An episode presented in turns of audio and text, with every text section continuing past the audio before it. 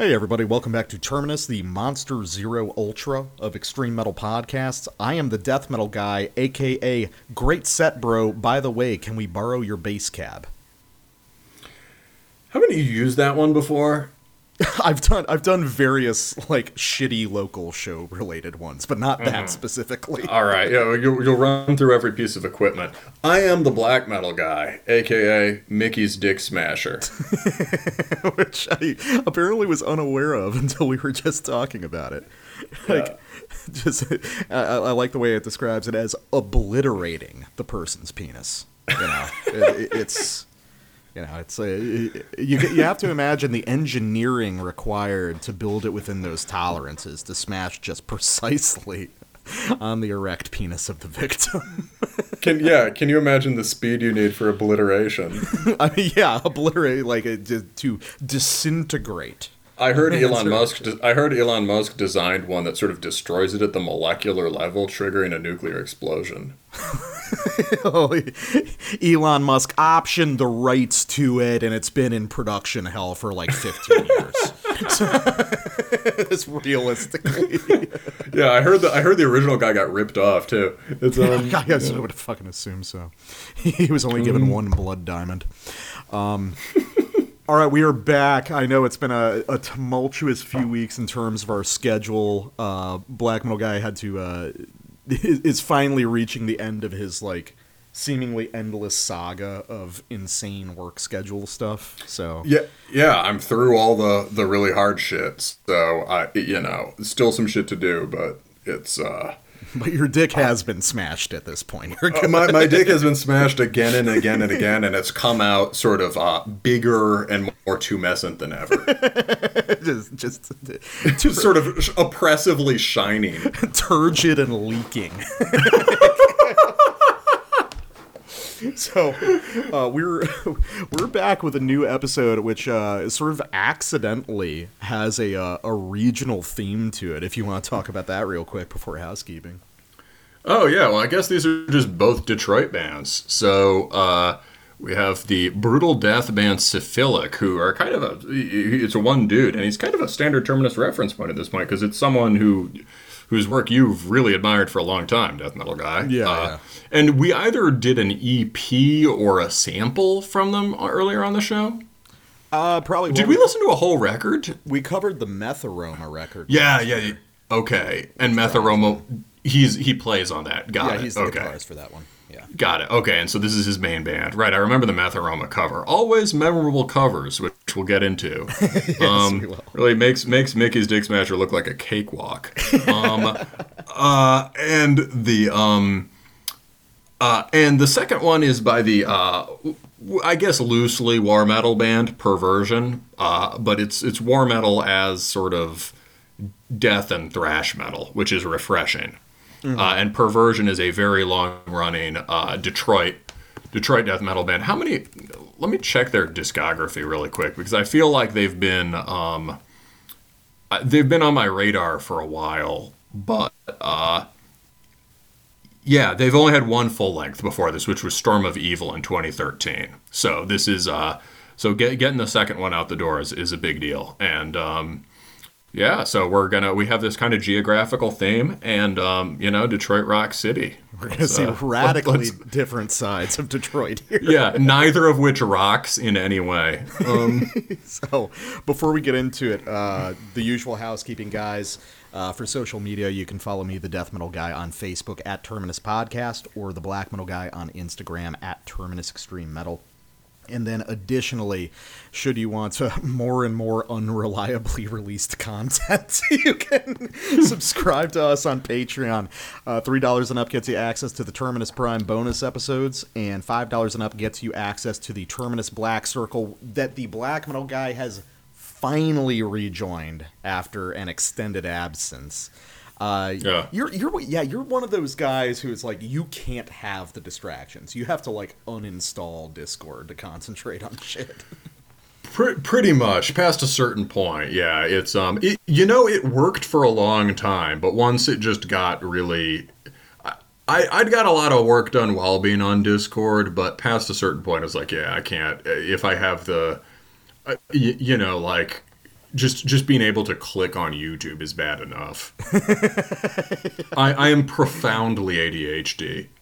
Yeah, Apparently so. but now, Like just not in the obvious not in the obvious ways, you know. So I, I kind of fell through the cracks of the system. And, uh, and had to figure it out the hard way in my late twenties. unfortunately, they did not cram Ritalin into you from the age of six. Imagine where you'd be now if only you'd had that opportunity. Yeah, yeah. Well, probably in a better band. Hey, it's Kari from Sepulchral Curse. And I'm Jakob. You're listening to Terminus.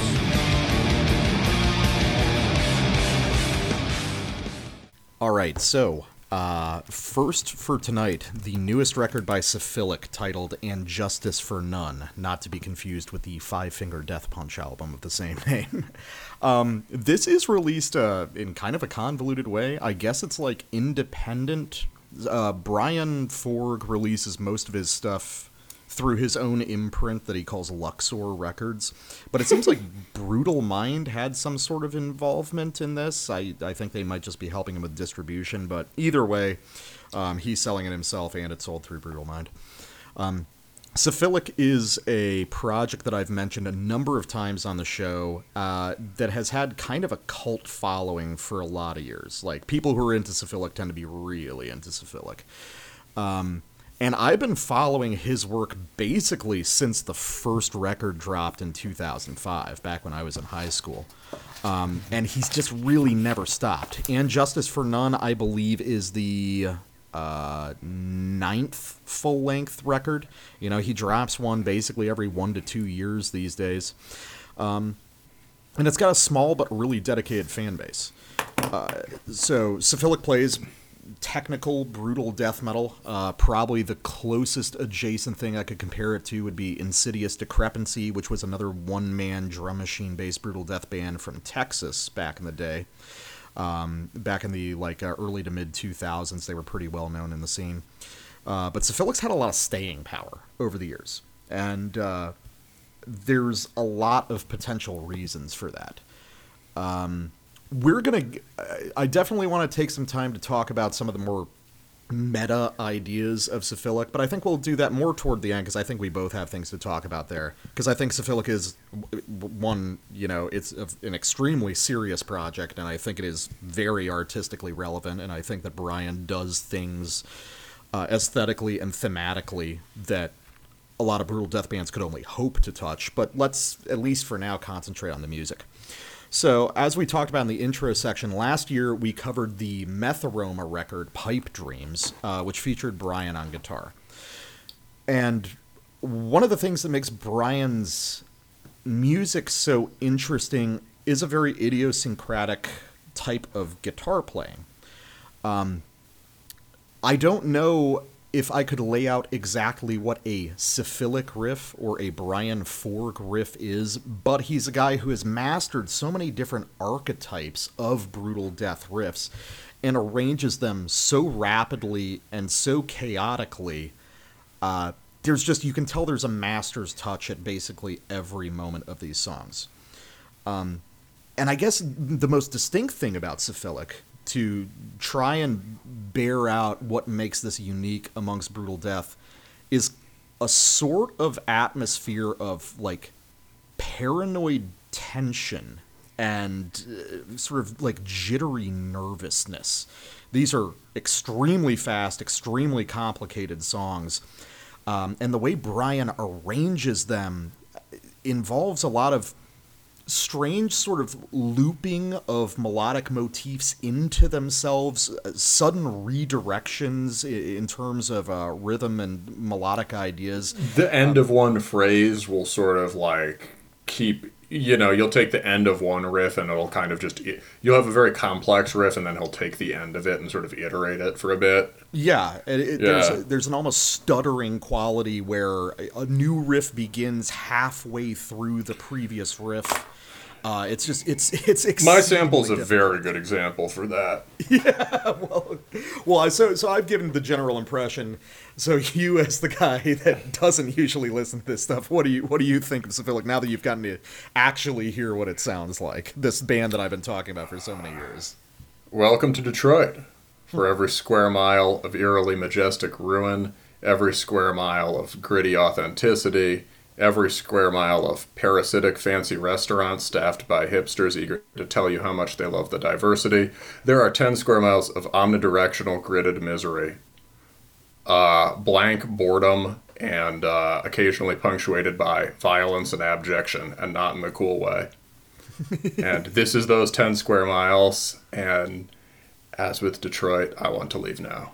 I really did like that piece of writing in the notes. That's really solid. Yeah. But you seize on something important, which is something that occurs constantly through Syphilic's music and his lyrics, is that this is about Detroit in, in a very specific way. It is, uh, yeah, you've, and it's sort of all of his music is about aspects of the, um, just sort of the underbelly of America that he encounters in Detroit, right? Um, Yeah, the sort of very modern urban horror. Yes. Uh, and it is, yeah, it's like social realist death metal, but like sort of social, like it sort of focuses on the most, uh, the most disgusting and sort of, uh, I don't know, sort of like heart wrenching often extremes of it and exaggerates them to, or not, not, it doesn't even have to exaggerate very much. It just right? presents it as it actually It just pres- it just it just finds the natural extremity and rubs your face in it over and over again, like you know, like getting your face rubbed in a pig's trough, which is one of the album covers. Um, the, these are some of the most these are the most intense death metal album covers I've like pretty much ever. Right? Y- Yeah, Syphilic is Syphilic is notorious even in the brutal death scene for being so far beyond the pale. Yes, so f- th- we were talking about this before the show. It's like it, they sort of piss off even other. He sort of pisses off even other brutal death guys, right? Yeah, it, it, yeah, it's just it's it's awful. It's truly awful. Yeah. But he, he has the audacity to suggest that like serial killing is like bad and uncool. yeah, yeah, and, and, and, like to to realistically present what the uh, what the exploitation of women and children is actually like in real life. Yeah. know? Well, it's like we've talked. Which is not to say that most, you know, most brutal death metal bands are not sort of like saying these things are good and okay. However, there's a way of t- turning them into a template. Uh, they sort you sort of abstract them, and it becomes this sort of uh, template for this lurid exploration of you know violence and sexual violence and whatever. Right? yeah, yeah. Syphilic just presents it as it actually is. With Mm. Yeah, it's like- horror intact. Yeah, it's like wow, these are the um, these are the uh, most strange and bizarre symptoms of a society that's falling apart at the seams. Oh yeah. Well, I mean, we've talked on the show a few times about how thematically I've always been compelled in death metal when people reach toward this very sort of realistic sense of urban decay and like moral dissolution within the modern world. Like when we talk about fluids, you know, I've Mm-hmm. talked about that. The cornerstone of that that got me so interested in that in a large part is Syphilic itself and his presentation Mm-hmm. of these ideas. And he's been a tremendous influence on me aesthetically and lyrically as I've done my own death metal work. Um, now, musically, what do you think about this? Um, I mean, I kind of said it. Like, uh, the music is like, i- i- if you are not a brutal death guy, this will be sort of a, um, it will be like just driving down block by identical block of just sort of uh, squalid and alienating landscape, um, and uh, and it will it will both be boring and anxiety inducing, um, and that's the point. And uh, I I deeply respect that. I mean, that's how the death metal guy feels when I make him listen to Ildjarn. Right, just in, just in a different way, right? Yes. It's just like, God, the forest is cold and there are wolves. Um, it's it's you know, God, this is so boring. it's um, it's uh, um, the the like it's it, it's basically um, it, it successfully evokes the the the thing it's trying to evoke, and um, as far as the you know, like so. Yeah, I mean, we love deeply alienating music, so obviously I respect this profoundly. Um, musically, like there is a lot of really interesting stuff going on. It's just operating at a 90 degrees to my normal aesthetic values, right? Um, yeah, I get that. the guitar work, which you can get into, like at times, the sophistication in the guitar work at times is like, am I listening to like fucking Schoenberg? Yeah. Like I mean, like, but Schoenberg, but good, right? I mean, like, it, it, it it's like more. There aren't like showy, scronky chords or sort of like technically flashy aspects of this music. Even though, as you've said, it's like extremely music. Like, there's a really good musicianship here it's just the way that the melodies are constructed is well outside the riff paradigm and Yeah, yeah. and they they are the way he generates um calling it dissonance almost isn't even fair right the way that it's just completely atonal um is uh um I don't know, pretty remarkable even for this genre. Like, you know, melodies that truly sound like the world falling down. Yeah, no, I I, I agree. Um, Syphilic is definitely on the edge of like legibility, uh, unless you've just listened to tons and tons of this music. And it, this is a record that for me to really start to pick up on the flow of the songs took several listens. This is actually this is pretty intense even for Syphilic. Um, just like the the sheer assault of musical ideas and just how fucking fast and how twisting and turning these songs are. Um, so, for example, let's listen to uh, let's listen to the opening half of a song called "Late Peaceful Drives," um, and what you're going to hear here is half of the song is a head fake that sets up the back half, and you're going to have the series of churning blast oriented riffs up front and then like a minute in things are going to start to fall apart in a bizarre way that requires all these insane rhythmic changes and full-fledged tempo changes it's it's fucking outstanding that this this song doesn't fall apart completely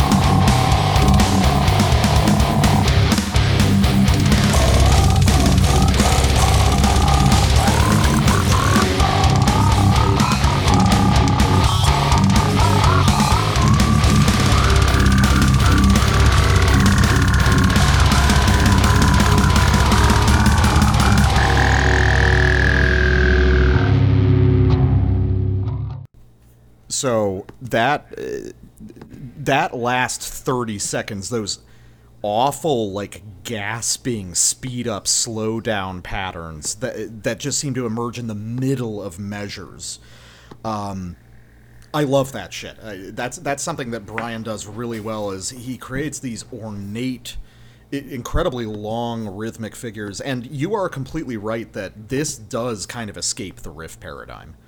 Like it, it's where these riffs begin and end is like fucking indecipherable because just the the intensity is so constant.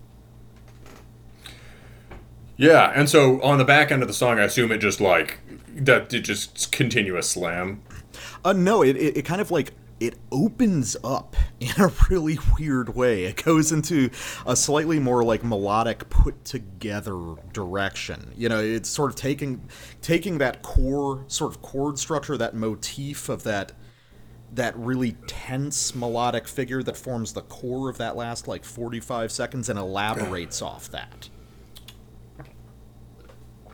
Yeah, it's um, yeah, I don't know that that was um, you know, it's like you know, like a lot of this stuff, right? It's it's when I'm making my when I'm listening to it like now with you all the way through on headphones. It's like I can hear a lot more in it than I did even you know when I was listening to it for the show.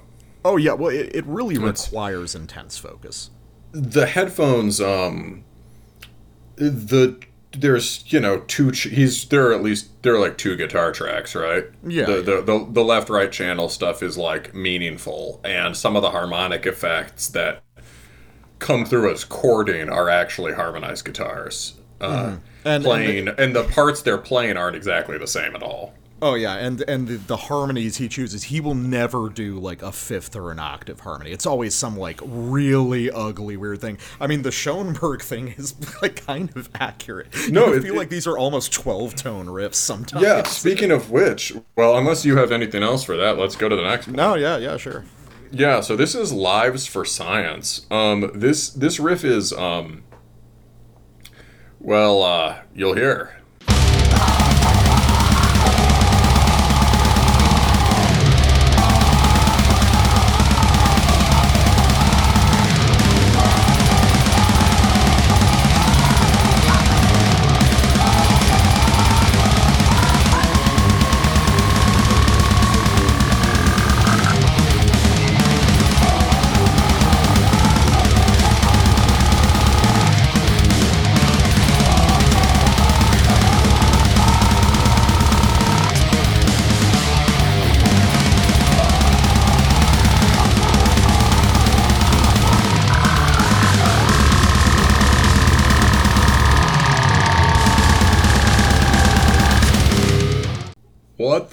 Fuck?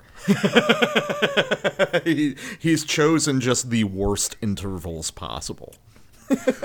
Well, not just that; it's dizzying, right? It's that is impossible to count. Yeah, um, well, it's. I mean, it's like we uh, I was saying. You know, the idea of like he's doing this hitching thing where riffs end in the middle of a repetition and then they're spinning Yeah. off. So the, the clearest example is right at the beginning. There are three iterations of a brutal death riff, right, that you can basically follow, and it's mm-hmm. sort of a cool, complex riff. He he lights into the fourth, I believe. Maybe it's even the third. I think it's he lights into the fourth, and he gets a little bit of the way through, and then it just turns into another riff. And when it does that, it's not like it's finishing out the riff in an unexpected way the time signature yeah. changes immediately and he does that over and over again sometimes after just like one rep and so you end up like you have these two initial little i guess things that kind of are riff, is a riff repeated twice and then the rest of that you know the the, the next like 40 35 seconds is just continuous um snaking uh, melodic runs that don't really there there's things that kind of sort of repeat in it but uh you can't you can't pin it down at all it it just turns out to be one really really long horrible melodic phrase It's um, it, it- I think you get at the end you get one thing. You get one iteration of a turnaround thing he starts doing and he continues doing that. He takes basically you get the a thing that sort of like seals off the phrase like a coda kind of thing. That's where we ended it and then he starts playing that as the main riff for like a number of repetitions. But like it the stuff before that is just like dizzying and at first I was like, "Wow, this is really, you know, like it's like wow, that is basically unlistable, but it's also jaw dropping. It's really cool. yeah, it's a the the overall effect that you'll get across this whole record is like, it feels like the CD is skipping almost. Mm-hmm. You know, like go, he keeps he keeps going back in time just like one and a half seconds, picking up an idea and then running with it. It- Well, the thi- the thing that's really confusing about it though is that it's not spazzy. No, it's not. Like it's not stop start at all. That whole phrase has a liquid continuity. You know what it's like, honestly, like it's like antediluvian. Mm, yeah, yeah, yeah. But those are sort of more like there's a more black metal sensibility there, and there's kind of um I don't know, I get the sense they're written differently. They don't have this sort of uh I get the sense that those are written as one long, strange, eerie phrase. Whereas this seems there's actually some sort of bizarre cellular nesting writing happening here. It's just that us mere mortals can't follow it. Well, yeah, it's Uh, it's almost as though it's almost as though Brian takes some of the conceptual ideas of like the Oscar Ortega style, you know, from like uh, molecular fragmentation and stuff. That Mm-hmm. Yeah. that sort of microcellular micro riff thing that he does. Mm-hmm. Um, but he's he's just he's using that to chop up these longer phrases. Yes, he's using them as parts in mega phrases. Yeah, it's Oh. That's the that's one of the interesting things. I mean, you talk about the initial just like bracing effect of listening to this and how sort of dizzying and crazy it is, but then when you actually sit and listen to it closely, it's even crazier. When you start realizing the, this this Matryoshka doll of riffs looping into themselves on the fly. Mm-hmm. Yeah. It's it's fucking You, crazy. you could call it the chest burster method of riffing. Like you'll get a phrase and then it's just like whoa, it's something else. It's like the thing as riffs. Like Yeah, and I, I've started, uh, you know, one thing I've always been interested because I've read a few interviews with Brian, and he's never really talked much about influences or anything. But listening to this record, I think I've started to realize, oh, later cryptopsy is really important here. St- uh, records like "And Then You'll Beg" and uh, some of the newest stuff they've been putting out that is one of the only places I've seen similar sort of riffing concepts emerge. And then some of the slow stuff sounds like immolation. Yeah, I could definitely But like see that. the most abrasive immolation.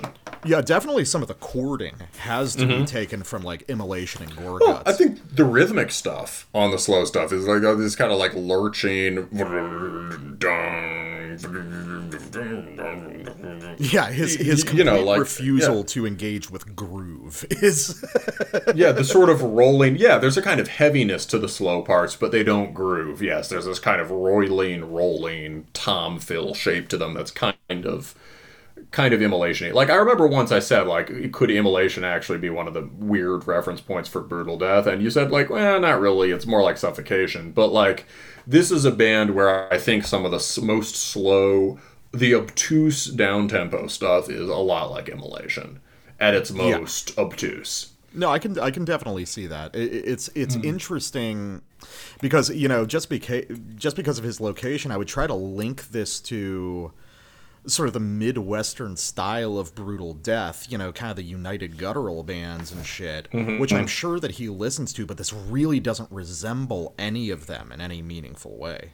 I mean, at, at this point, syphilic is just like it is a a an evolutionary branch of its own you know and it's it's almost impossible for anyone to like recreate the necessary steps to, to do this you know it's like before we got on i was i was talking about um Brian's very humble about himself as a guitarist. He says, "Yeah, I don't even really, I, I fucking suck at guitar. It's like I don't even know what I'm doing." But uh, there's a story that uh, he mentions on his own website that the second record by Syphilic, Behind Bars, he wrote while he was in jail. And this was not a Varg thing where they gave him a Casio keyboard. He just wrote the whole thing in longhand on paper and then recorded it when he got out. So clearly there's mentally there's a completely different process going on. Uh, yeah in the creation. i mean that's insane well, yeah, he's described it. Well, you didn't tell them the beginning of the story, or is that like scene gossip? Is that like? Well, is that like, like? I, I, I was trying to look up that interview and I couldn't find it. I remember it very distinctly, but in the interest of not perpetuating something that I might not be remembering correctly, understood. I'll leave that out. Um, but yeah, so he wrote it entirely on paper. And one of the interesting things is he's described his process of writing music. He says, I don't like, um, I don't like jam riffs. I don't uh, like sit there with the guitar and kind of like feel things out. He says, for me, writing Syphilic is like almost a purely mathematical process. Um. Oh, yeah, so it is Schoenberg. Yeah, it is kind of Schoenberg. He's just like he's he's refusing to engage with the quote unquote musical process in any way that we would typically understand. Like- so uh, another sample I want to play. So this is off. I think this might be my favorite track on the record. This is called "Vanishing Act" from about halfway through. So this was extremely hard to pull a sample from because this whole song hangs together as such a, a perfect unit. But here's where we're going to hear some of the ideas of later Cryptopsy come out. And there's a really interesting thing that happens on this song where there's a single melodic phrase that I believe might actually be a Cryptopsy reference from one of their newer records. Um, and he uses this melodic phrase as a sort of pivot point between different acts of the song, so to speak. So let's listen to this section. Let's see if you can pull out that phrase that like indicates we're moving to a new movement. Okay, so like a, a repeat phrase that's going to signal transitions. Yes.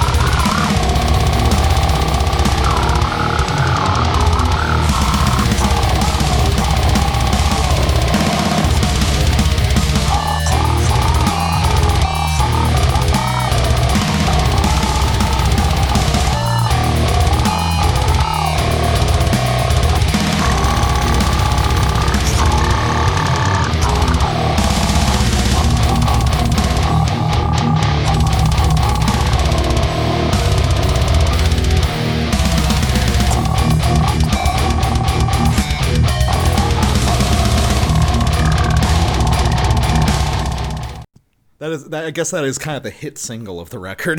That's a banger. No, I was going to sample that one. Oh Th- yeah. that is the banger. Like, if you did a record of all tracks that sounded like that, it would be extremely brutal, but it would also be like, uh, uh, like it would More be, yeah, list. It would be, yeah, but I don't want to like. It would be equally brutal. It would just be like listenable, which I get is not the goal on this record. But like, I want to hear more shit. Like, if you did a whole record like that, I would like repeat listen. Yeah, yeah, no, I, I I love this song and the whole thing. Like, this is the litmus test So- of the album. so the- yeah. So the leitmotif thing you're looking at is like the yeah, yeah, exactly. That, that, Yeah, and he's like, ch- yeah, moves it up. Yeah, yeah, that is. I hear how that's cryptopsy for sure. Um, yeah, I think that's specifically uh, like a, a reworking off of a theme from Two Pound Torch off the Cryptopsy self-titled. Um, but yeah, so you'll hear he plays it a few different ways. He does variations on it, but it, they're the signal markers that transition into new musical ideas. but and uh, in terms of immolation influence, I feel like this song confirms it. Right? oh The yeah, really. the- those super heavy pinch harmonic driven passages. Yeah, I can definitely hear that now. even the way that it's just a little bit closer to a conventional minor tonality, but still like tonally interesting and abrasive, you know.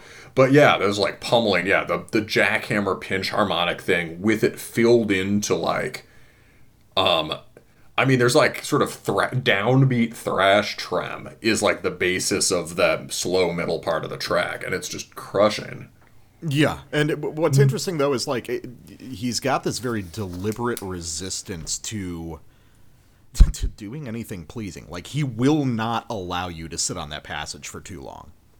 He's he's gonna play one of those immolation runs like one and a half times, and then he's gonna smash it with some crazy nested blasting stuff.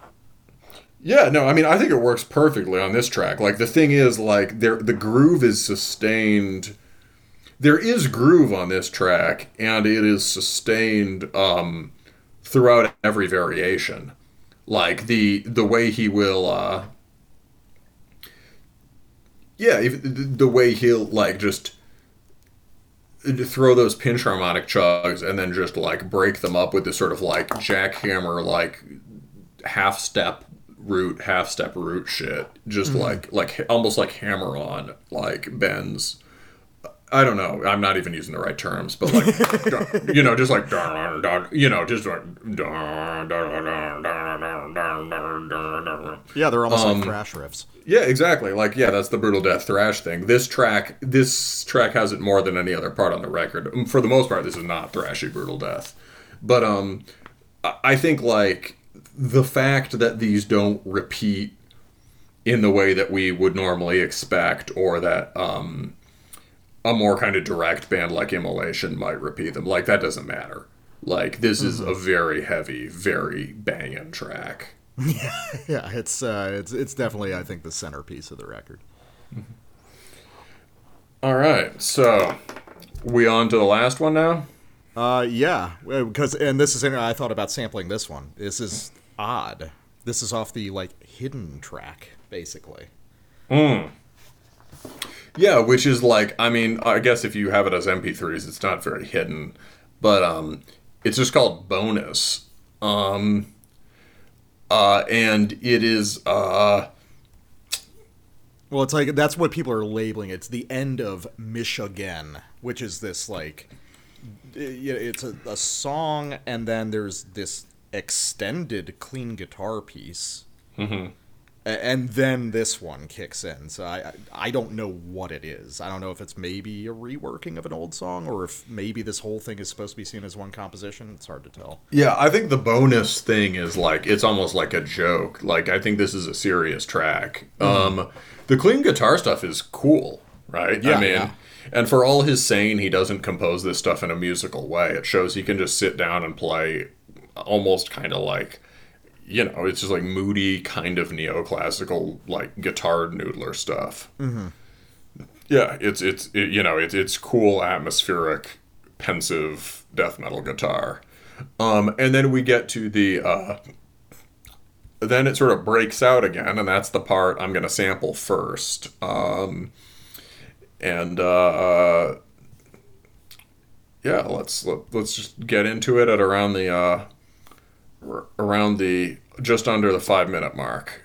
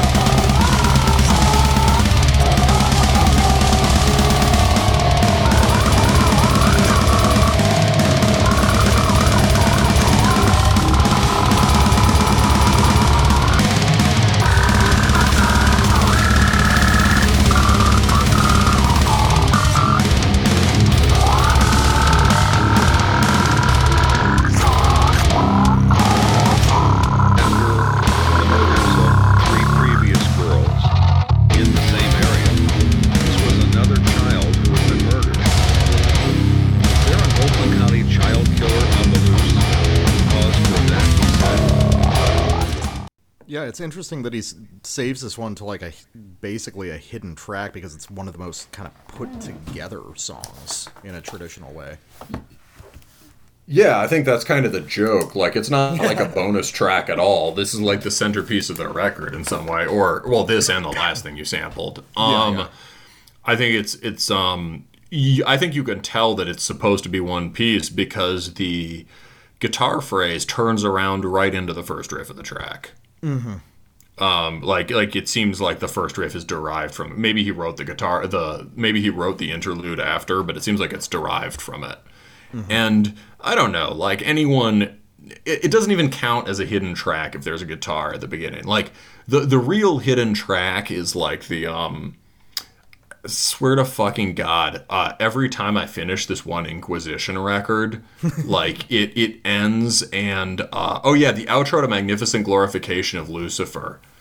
It's just like silent with maybe some like staticky sounds and then eventually the volume spikes with screeching at just like way higher level than you hear and it just does that till the rest of the record and it just makes my it gets me every time. My hair stands on end. I'm like what the fuck? Like you can't do that to me dagoth. Um or dagon rather. Um the uh no not to be confused with dagoth um but but um uh but yeah, this is um yeah, this is like we're supposed to listen to this, and the um that riffing there is the closest he gets to I don't know something like the more black metal end of brutal death, right? It's kind of like this sort of abstract behemoth or Nile thing that happens in in BDM uh, a decent amount, kind of more like the Oscar Ortega stuff. Yeah, yeah, that's um, Phrygian stuff. But you still get the chest burster riffing in it. It is very, uh, it, it, it just sort of like um, proliferates very rapidly.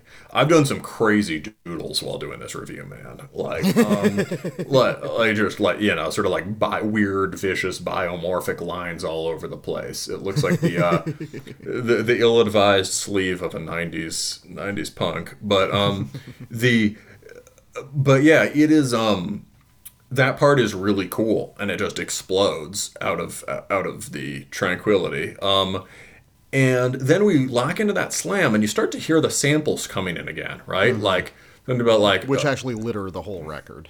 Yeah. yeah, and there were even some samples in the middle of it at some of the most intense moment. There's like muffled samples. You get a lot of like muffled cries for help is a big thing throughout this. Yeah. Um and Charming. Charming. And yeah, you hear at the end something about an Oakland County child killer, right? Another girl missing. Um, now let's listen to the end of this track where there's some more there's more outbreaks of metal and there's more sort of uh, ambiance. And then we get to the end, uh, and um, Yeah, we'll talk Or- about it. yeah, yeah, yeah. Oh wait, I, hang on. I accidentally switched the Inquisition track because I was trying to figure out what it was. That would be a very different review. Um,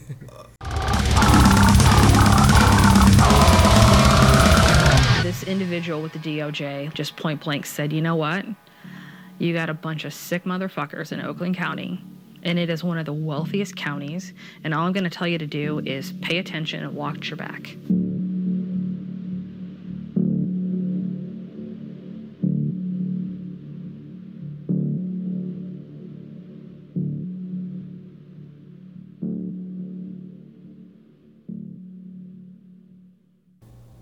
And now we get to Syphilic as brutal death meta art. yeah, a, basically. po- a political band, right? It's an um, extremely political band. Yeah. Yeah. Um yeah, so you know Oakland County, Detroit sort of Detroit like Detroit just sprawls all over the place, right? So there are parts of Oakland County that are more urban and more suburban.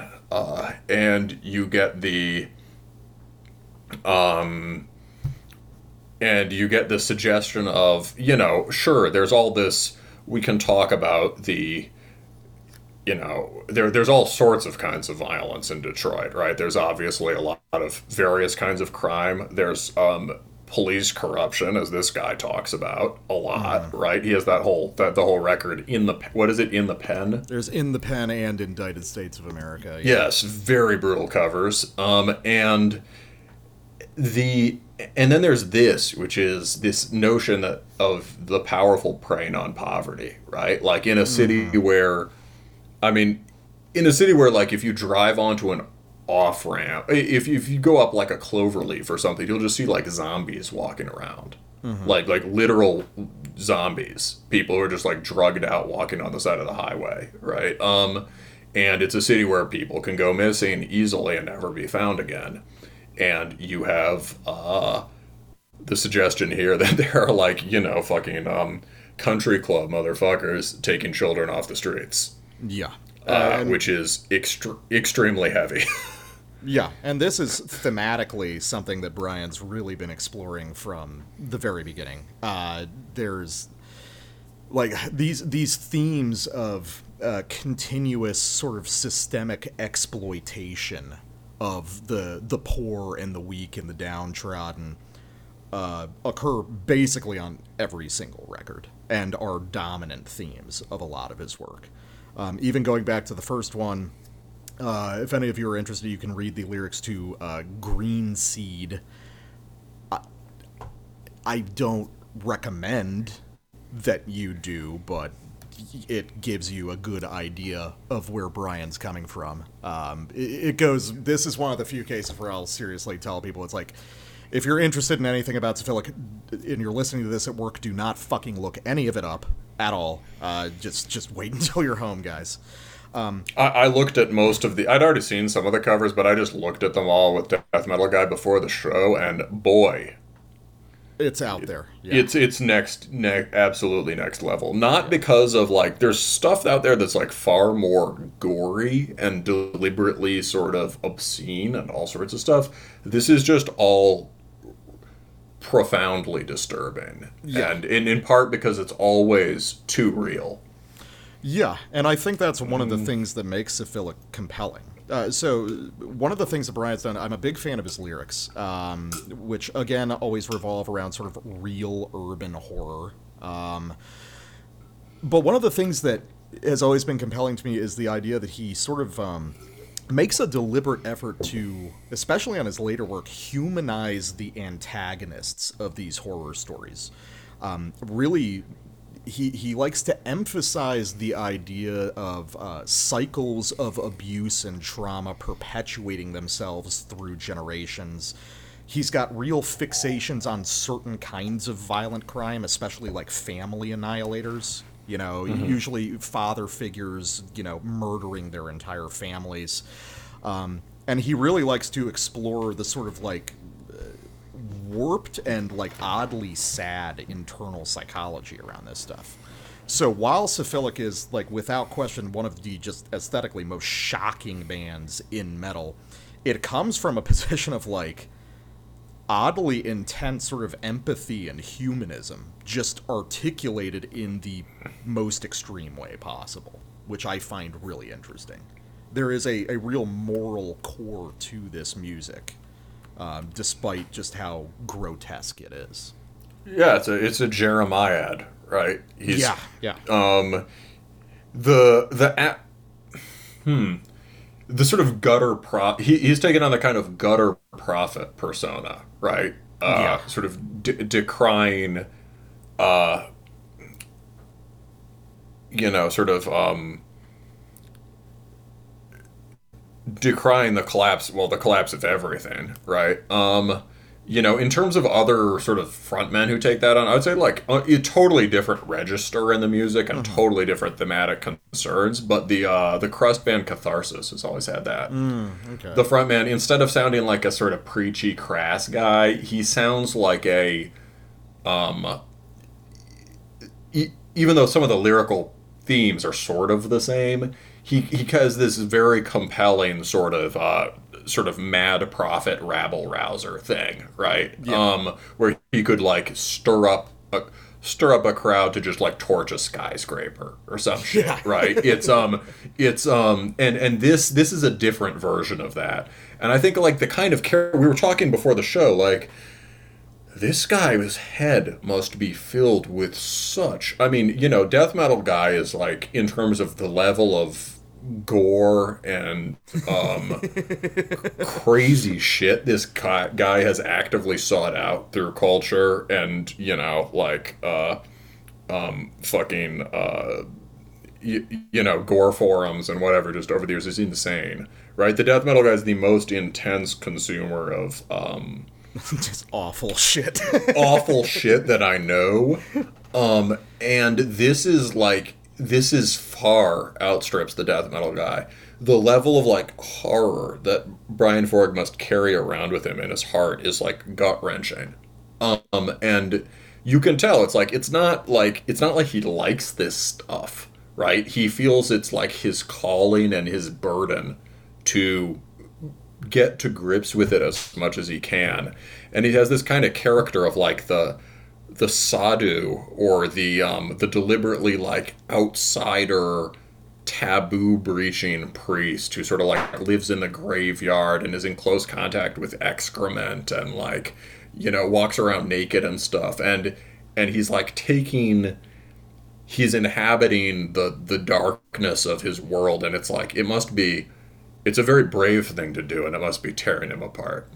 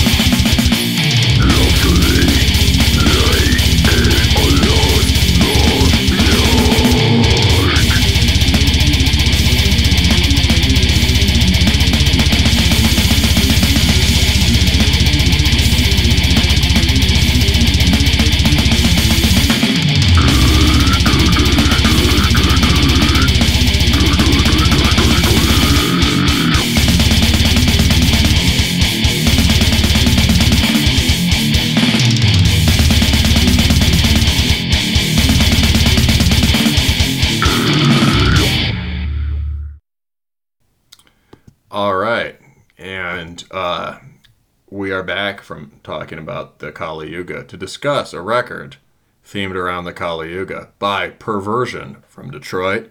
This is Dies Irae, The Wrath of God, out on Hell's Headbangers.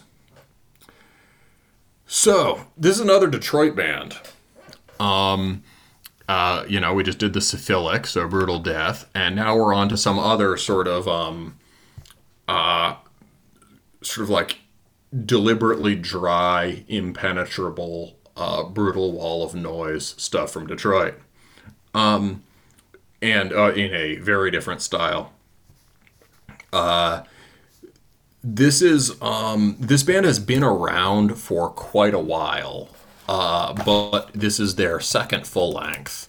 So you know, hopefully this is that sort of like coming together moment where they're able to like keep kicking it out from here. But first demo was in 2009.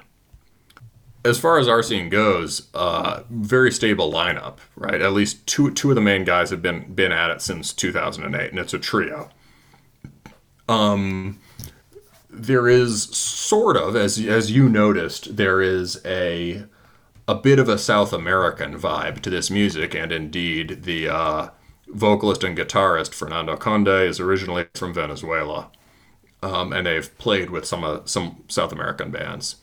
Um, but the uh, yeah, so what what other context for this? I don't know. Um, you know, I'm I'm from the Midwest, and I have uh, actually seen Perversion once, uh, and all I can remember is that it was good.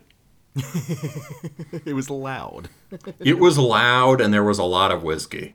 Um, a lot of whiskey that happened. A lot of whiskey that happened before the headliner went on. I Um, I like the, the, the refusal of ownership over the situation. Whiskey happened. It happened. The knife went in to the man yes, yes, exactly. Yes. under Um, its own power. Listen, bud, when it's eleven bucks for a fifth, it happens to you. um, Been there. Yeah, it's, Oh, uh, oh, early times. yeah, yeah, yeah, yeah. I think old granddad, but um, the uh, but yeah. So um, this is. I think they sort of came out of the Detroit punk scene a bit, or had some punk scene connections. Uh, the of all the sort of nowadays American punk scenes, Detroit's has always been pretty cool, especially from a metal point of view. Um, you know, sort of uh, kind of like what you would imagine it to be, right? A bit, you know, less moralistic, more sort of nuclear, uh, nuclear wasteland rider aesthetic.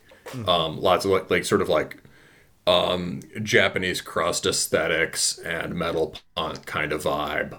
Um, Wasteland Raider, you know, yeah, it, it, it, it, it was a cool, it's a cool scene, and this band has something to do with those bands. Um, other notable bands, I think the most successful has probably been Shitfucker. Do you know them? yeah, yeah. Yeah, One of the sort of- guys on the Discord showed that to me at one point. Yeah, it, it's cool. It's just like sort of uh, um, omnivorous, omnivorous extreme shock rock, right? Uh, um, there's Anguish, which was like an old band that I think hasn't been quite as active. Started as crust, became more sort of like like punk, punk rock and roll, like apocalyptic rock kind of. Um, and there's also a really good, pretty underrated uh, speed basically like punk speed metal band called uh, Sekusu, which would be the the Japanese for sex. Um, in in the sort of like you know um, sa- in the vein of sacrilege, but also the kind of Japanese metal punks, right? Um, so it's a cool scene, but this is a Black Death band and a real Black Death band that has, has at least had some sort of crossover with that scene. Um, and the uh, and yeah, so I've have not heard them in a very long time, um, and I wanted to check this out. So this is interesting. This is uh, in a time of uh, where there are just a shit ton of, of, I mean, sort of things being generic has plagued war metal from the beginning, right? Um, and we were talking about the last time we talked about this. It's almost like everyone's always like, "No, man, listen to this one. It's like war metal, but with good riffs." Right? and and I sort of realized, oh god, that's what we all say about the war metal bands we like. And, and it's just like it turns out that like you just these you think those are the brawniest goats and the most buxom babe on the cover, and that's why you like it. Um, it's uh, um, but like, and, and we also like, what if the riffs were the problem? Right, was what we were talking about last time.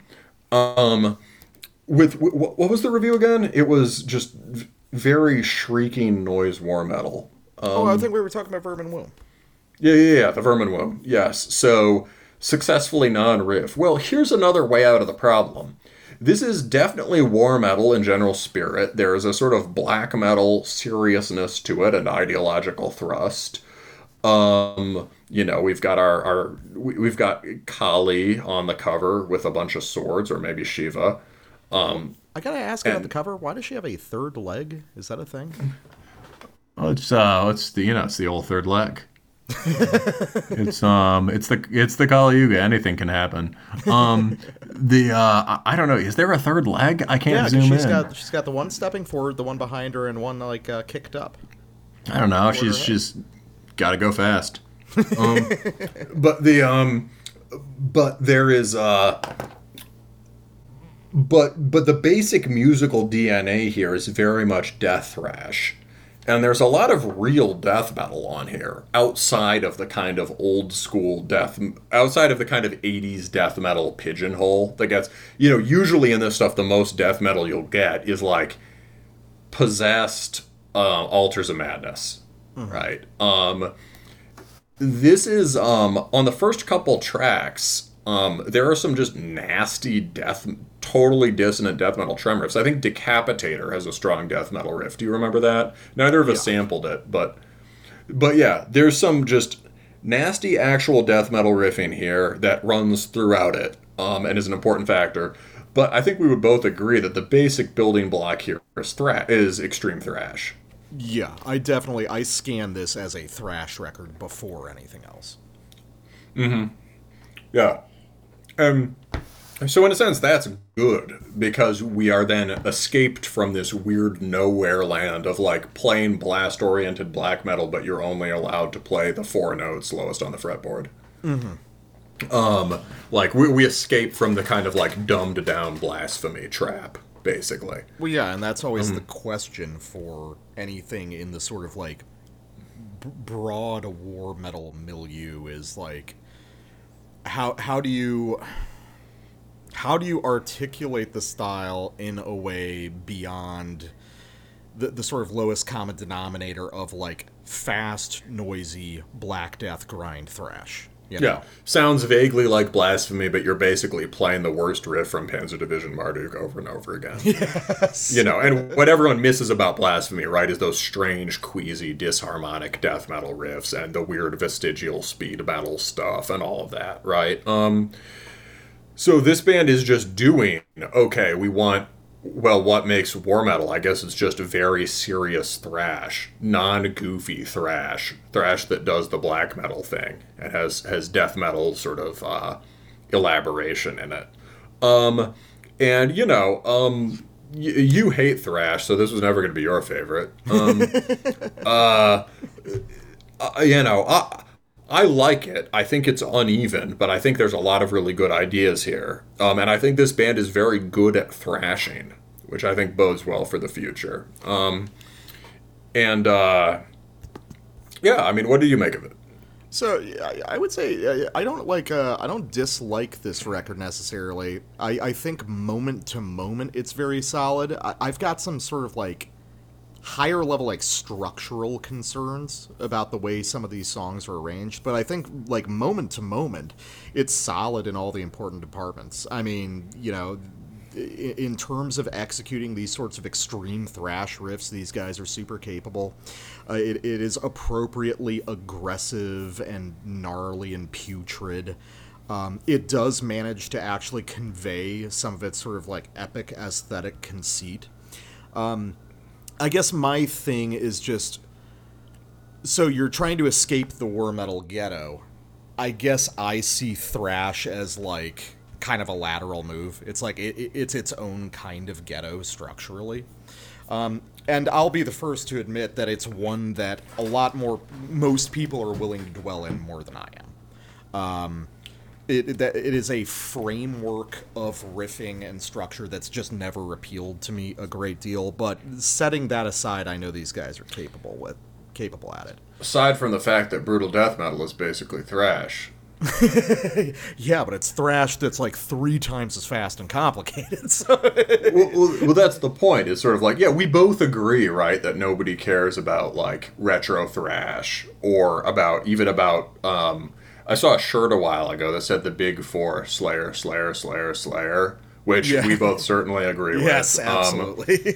although I have been listening to Kill 'Em All a lot recently, which if I I've made a on the Terminus Spotify, I made a playlist called Metallica parentheses non-gay.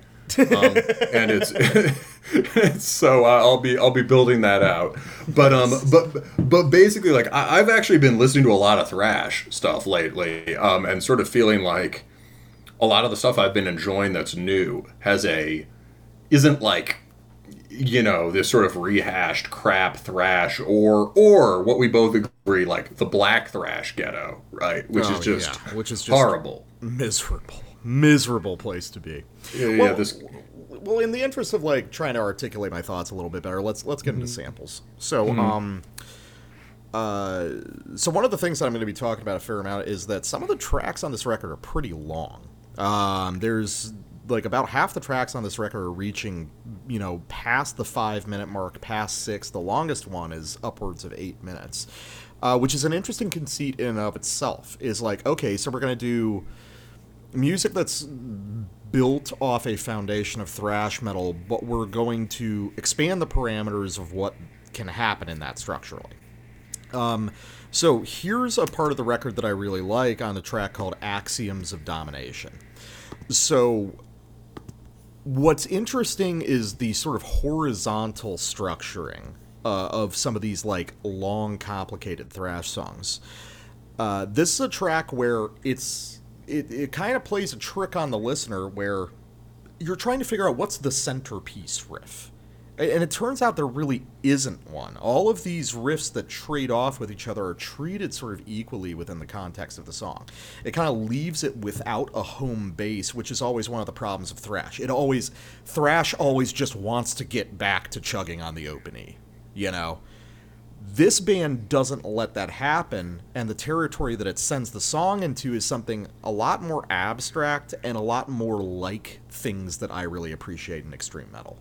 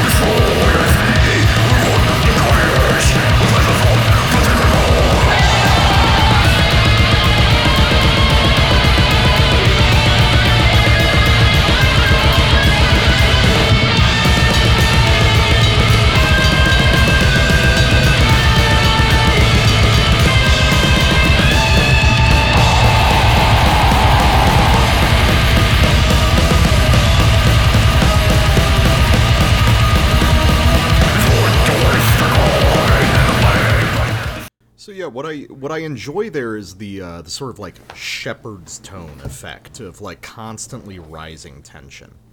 Um, th- they the you can see what's being gestured toward. No, n- most of the riffs on this record operate within a very traditional sort of death thrash paradigm.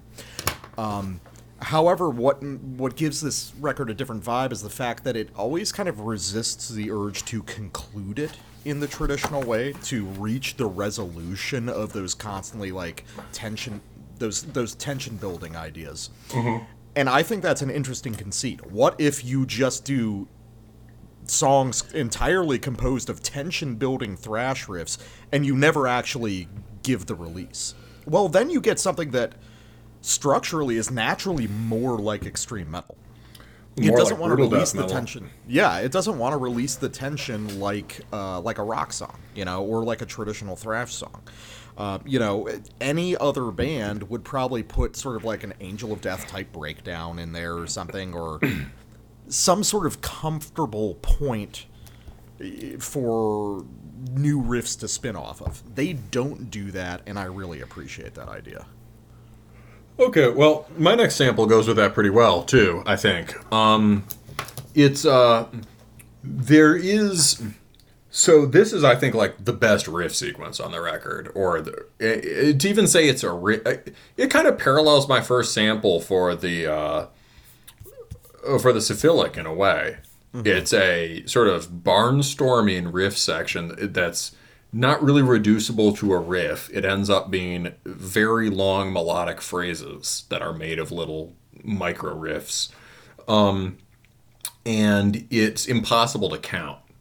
Uh, or quite difficult to count, which is really unusual in music like this, which is uh, very like four four four four four four. Oh, here's the six eight breakdown, right? Um, uh, it is, um, and yet it doesn't lose. There's no choppiness or momentum break to it. It works. Ex- so th- this is like really skillful riffing. Um, and uh, and then the song kind of uh, just opens out, and uh, I think it's kind of digressive and jammy in ways that you might not like. But I think there's a kind of momentum and skill and aggression that makes them land a lot of these open midsections of songs. Basically, a lot of these songs are way longer than you would expect for this genre. This one's six minutes.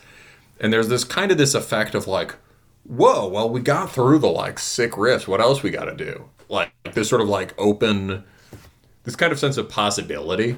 And on some of the songs, it doesn't work as well. But on some songs, it's just like sick. Well, we can do all this and then get back to the main riff, right? And there's a really cool kind of um, uh, it's exciting to hear. So uh, uh, let's let's let's get. You'll hear some sick riffs, and then you'll hear some just. Uh, uh, you'll you'll hear some more open stuff.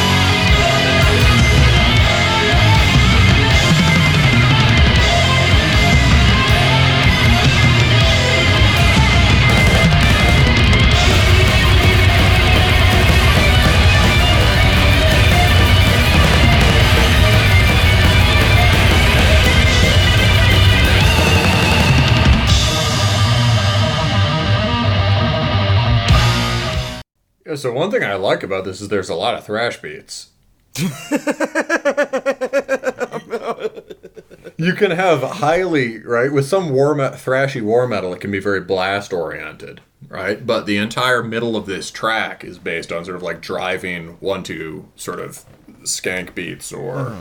you know sort of uh, simplified D beats, whatever, right? Um, And I was I, I was uh, counting off that uh that weird riff you were talking about. That's that's a pretty interesting arrangement.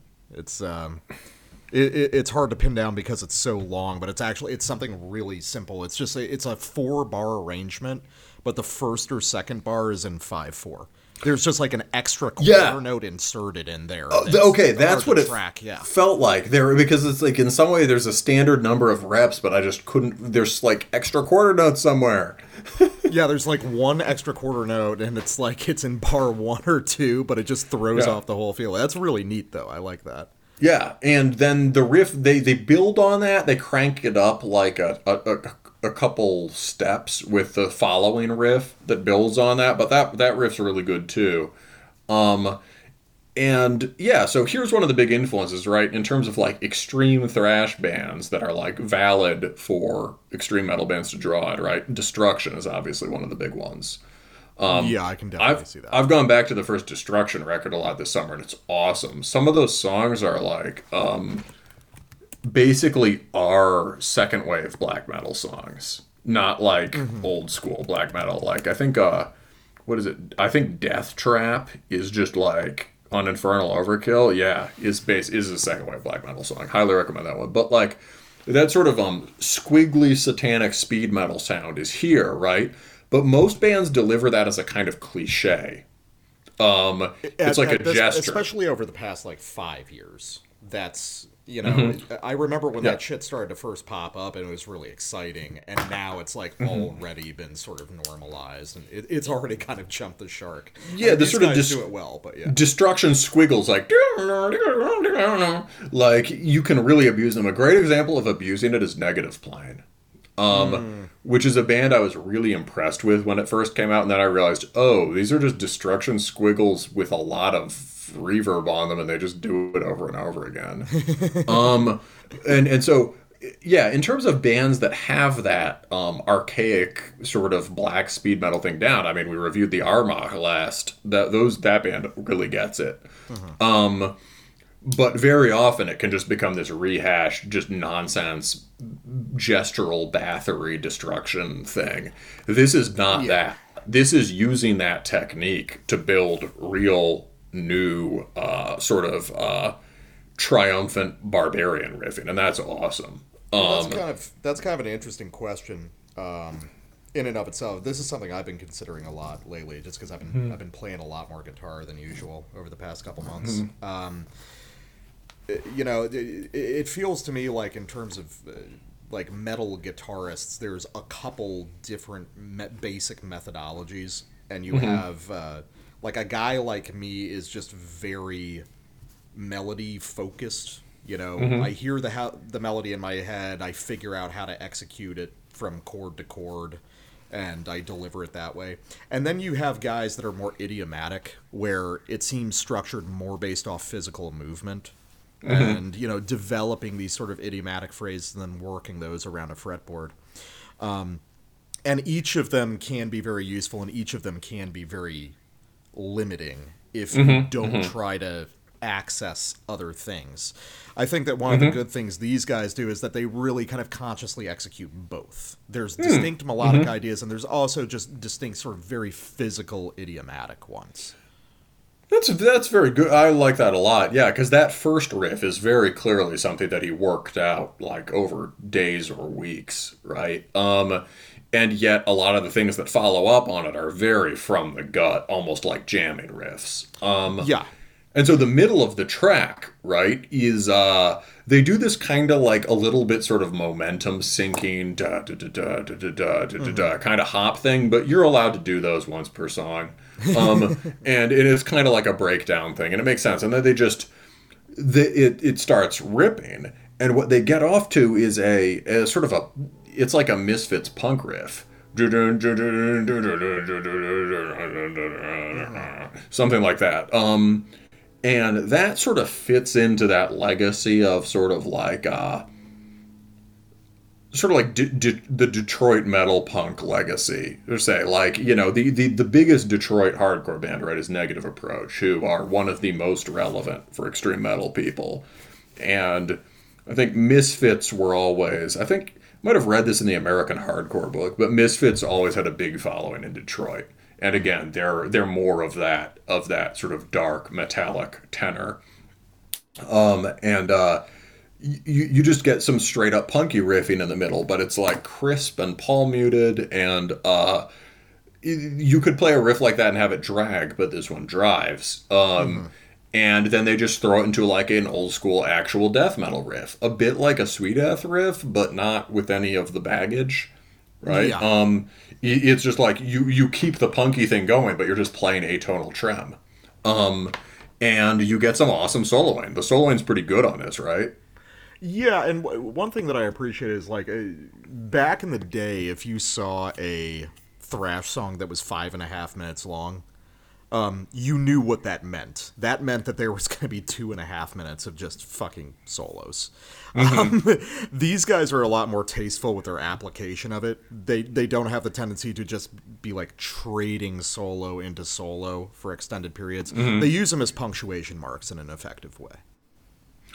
Yeah, and it's a good sort of. It's not just a Kerry King solo. There's a lot more sort of technique no, there, no, but there's, there's meaningful phrasing. But it has the same kind of explosive energy as the Kerry King or solo does at its best.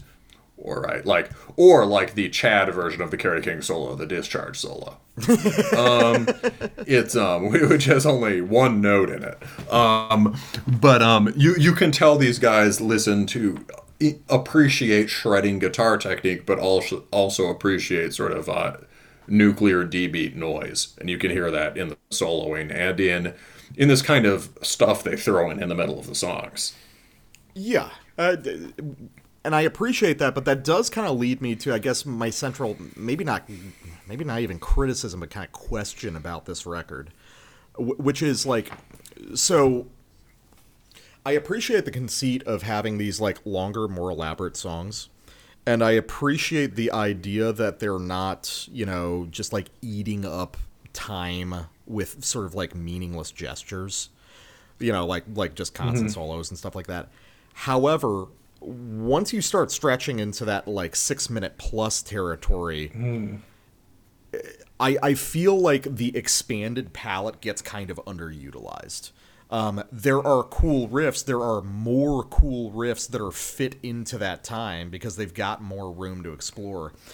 But I guess my question is are, are they adding up to something more substantial than they're doing in the three or four minute songs? Yes, there's more going on. Naturally, it's structurally more complex, but I don't know if those longer songs are necessarily conveying more meaning than the shorter, punchier ones are.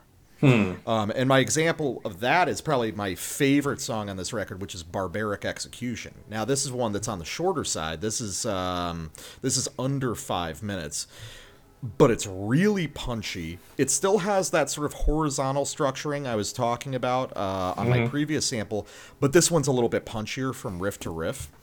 So my question is, if they can execute, if, if their strongest song is one of the ones on the shorter side what can they do to make the longer songs justify their length a little bit more?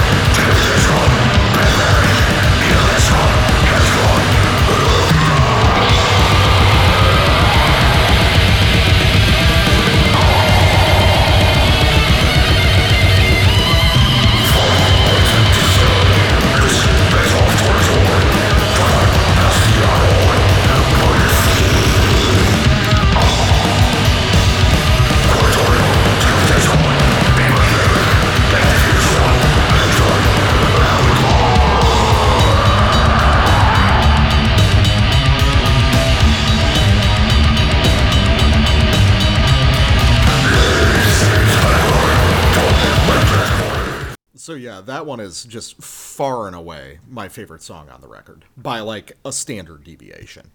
Um, and it's a little bit hard to articulate exactly why, but it feels like there's a really concerted effort to. So, so all of those riffs are sort of like based on basic thrash forms, but there's a really deliberate effort to like fuck them up, you know, to to make them sound weird and off-putting in like a real death metal way.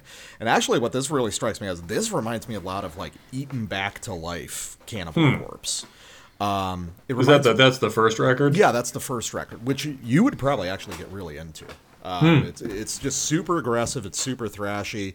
You know, it's like you can tell that it's like a thrash record that got tortured into like unrecognizability because they just Oh they- yeah, I remember this cover. Yeah, yeah, yeah. yeah they just made everything way too dissonant and fucking weird. Um, and that's what I really like about this is uh, this kind of this also kind of sounds like the thrashiest parts of like Goat Penis to me. Um, I I love Oh, the- I bet these guys. I bet these guys like that. Oh yeah, dude, I I, I love the the the way you know because of course you know thrash bands will have that those like dissonant turnarounds at the end of riffs, but here they're just like brutally atonal and angular, and I just I really love the flow of these riffs. Um, this song in particular is the band firing on absolutely all cylinders. If I could get a full record of shit like this, it would be like top ten of the year for me. Yeah, well, that that's. I, I hear what you mean. This is a very concerted, just like we're gonna rip, Yeah, right? yeah. And the way they show the life in those basic phrases is really impressive. There's a lot of like inflection in the playing that allows them to fuck them up in that way, right? Some of it, like on the first riff, it's just how he's playing it. Yeah, There's like something slightly uneven in the way that uh, each of those little like alternations is done. Yeah, they're really pulling the. Uh, they're they're actually tapping into what makes Altars of Madness such a weird record. Yeah, so I, I get that the like um I, I think I agree that if you could make a six song six minute song that was this tight, that would be awesome. Um I still think the longer format is refreshing relative to a lot of things in this genre, but I do agree that the place to work towards is filling it in in a more sort of concerted way.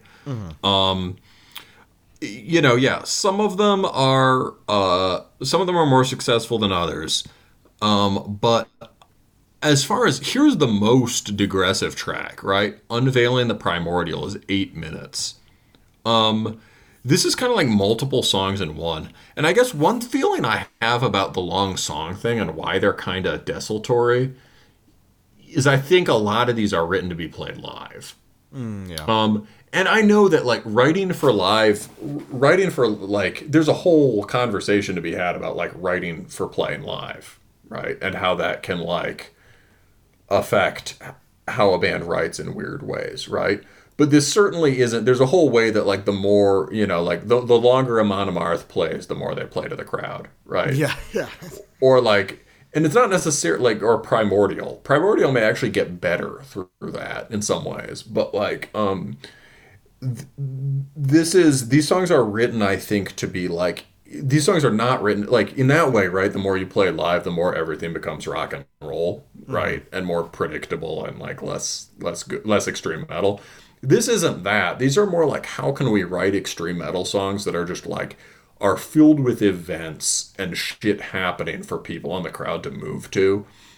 And so, in a sense, Unveiling the Primordial doesn't really cohere as a single song, but it's just a bunch of cool shit happening. And the whole song feels very Dark Angel, which I think we should talk about. So, uh, th- there's basically like two songs. There's, um, uh, the the back part of the song is more like the thing you just sampled. There's some great sort of like brutal half blasting with these again really basic but well delivered kind of um primitive Black Death Cogumelo type riffs.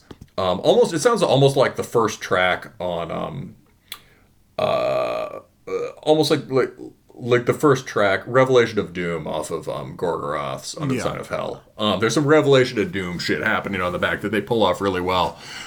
Um, however, I'm gonna make you guys listen to the weird kind of instrumental thrash suite that opens this. Um, and they really pull it off in part because a good thrash band should be able to just play the open string chug and have it sound fast and cool.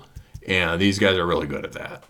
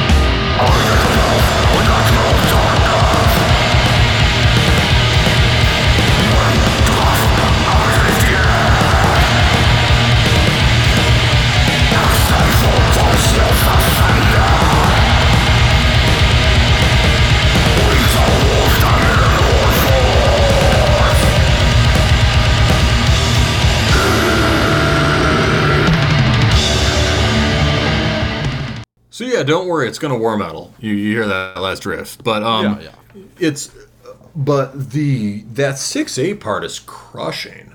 Um, the guitars are really um the the tone is really designed for these kinds of like searing um for the sort of searing trem stuff and for palm mutes uh or like speed metal single string uh you know one note stuff right so when they actually like just crush chords mid tempo it sounds way blown out in a way that like is too extreme in a good way Yeah, there's Uh, like um, there's like excess reverb for those kinds of riffs. Yes, it, it, they each each chord grinds into the next, and that has the heaviness of the kind of six eight stuff on the Hordanes land split with Emperor and Enslaved. Um, and you also get the uh, both of them have these kinds of gallops that are like the ch- it, it's like so early in black metal that Black Sabbath is still hanging around in the background. and so you get and like like probably like candlemass and shit but you, you so you get those sort of like children of the grave gallops and they're like fresh. They're being invented right then. Uh, and this sounds like that. And then in the middle they do they do that twice and in the middle they actually play something that sounds like a sabbath riff. Yeah.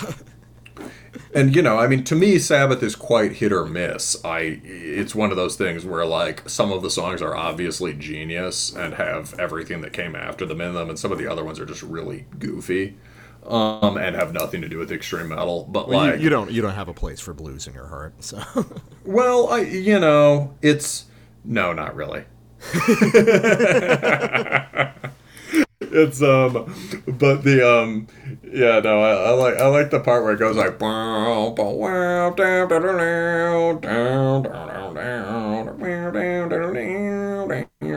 you know um but um you you get this riff that it, it sort of has the rhythm of like a War Pigs or Iron Man riff, but it has a little bit more of the sort of epic intervals. Um, It's cool. I don't know. Basically, like, can can't you hear that as just like a really fun thing to hear live?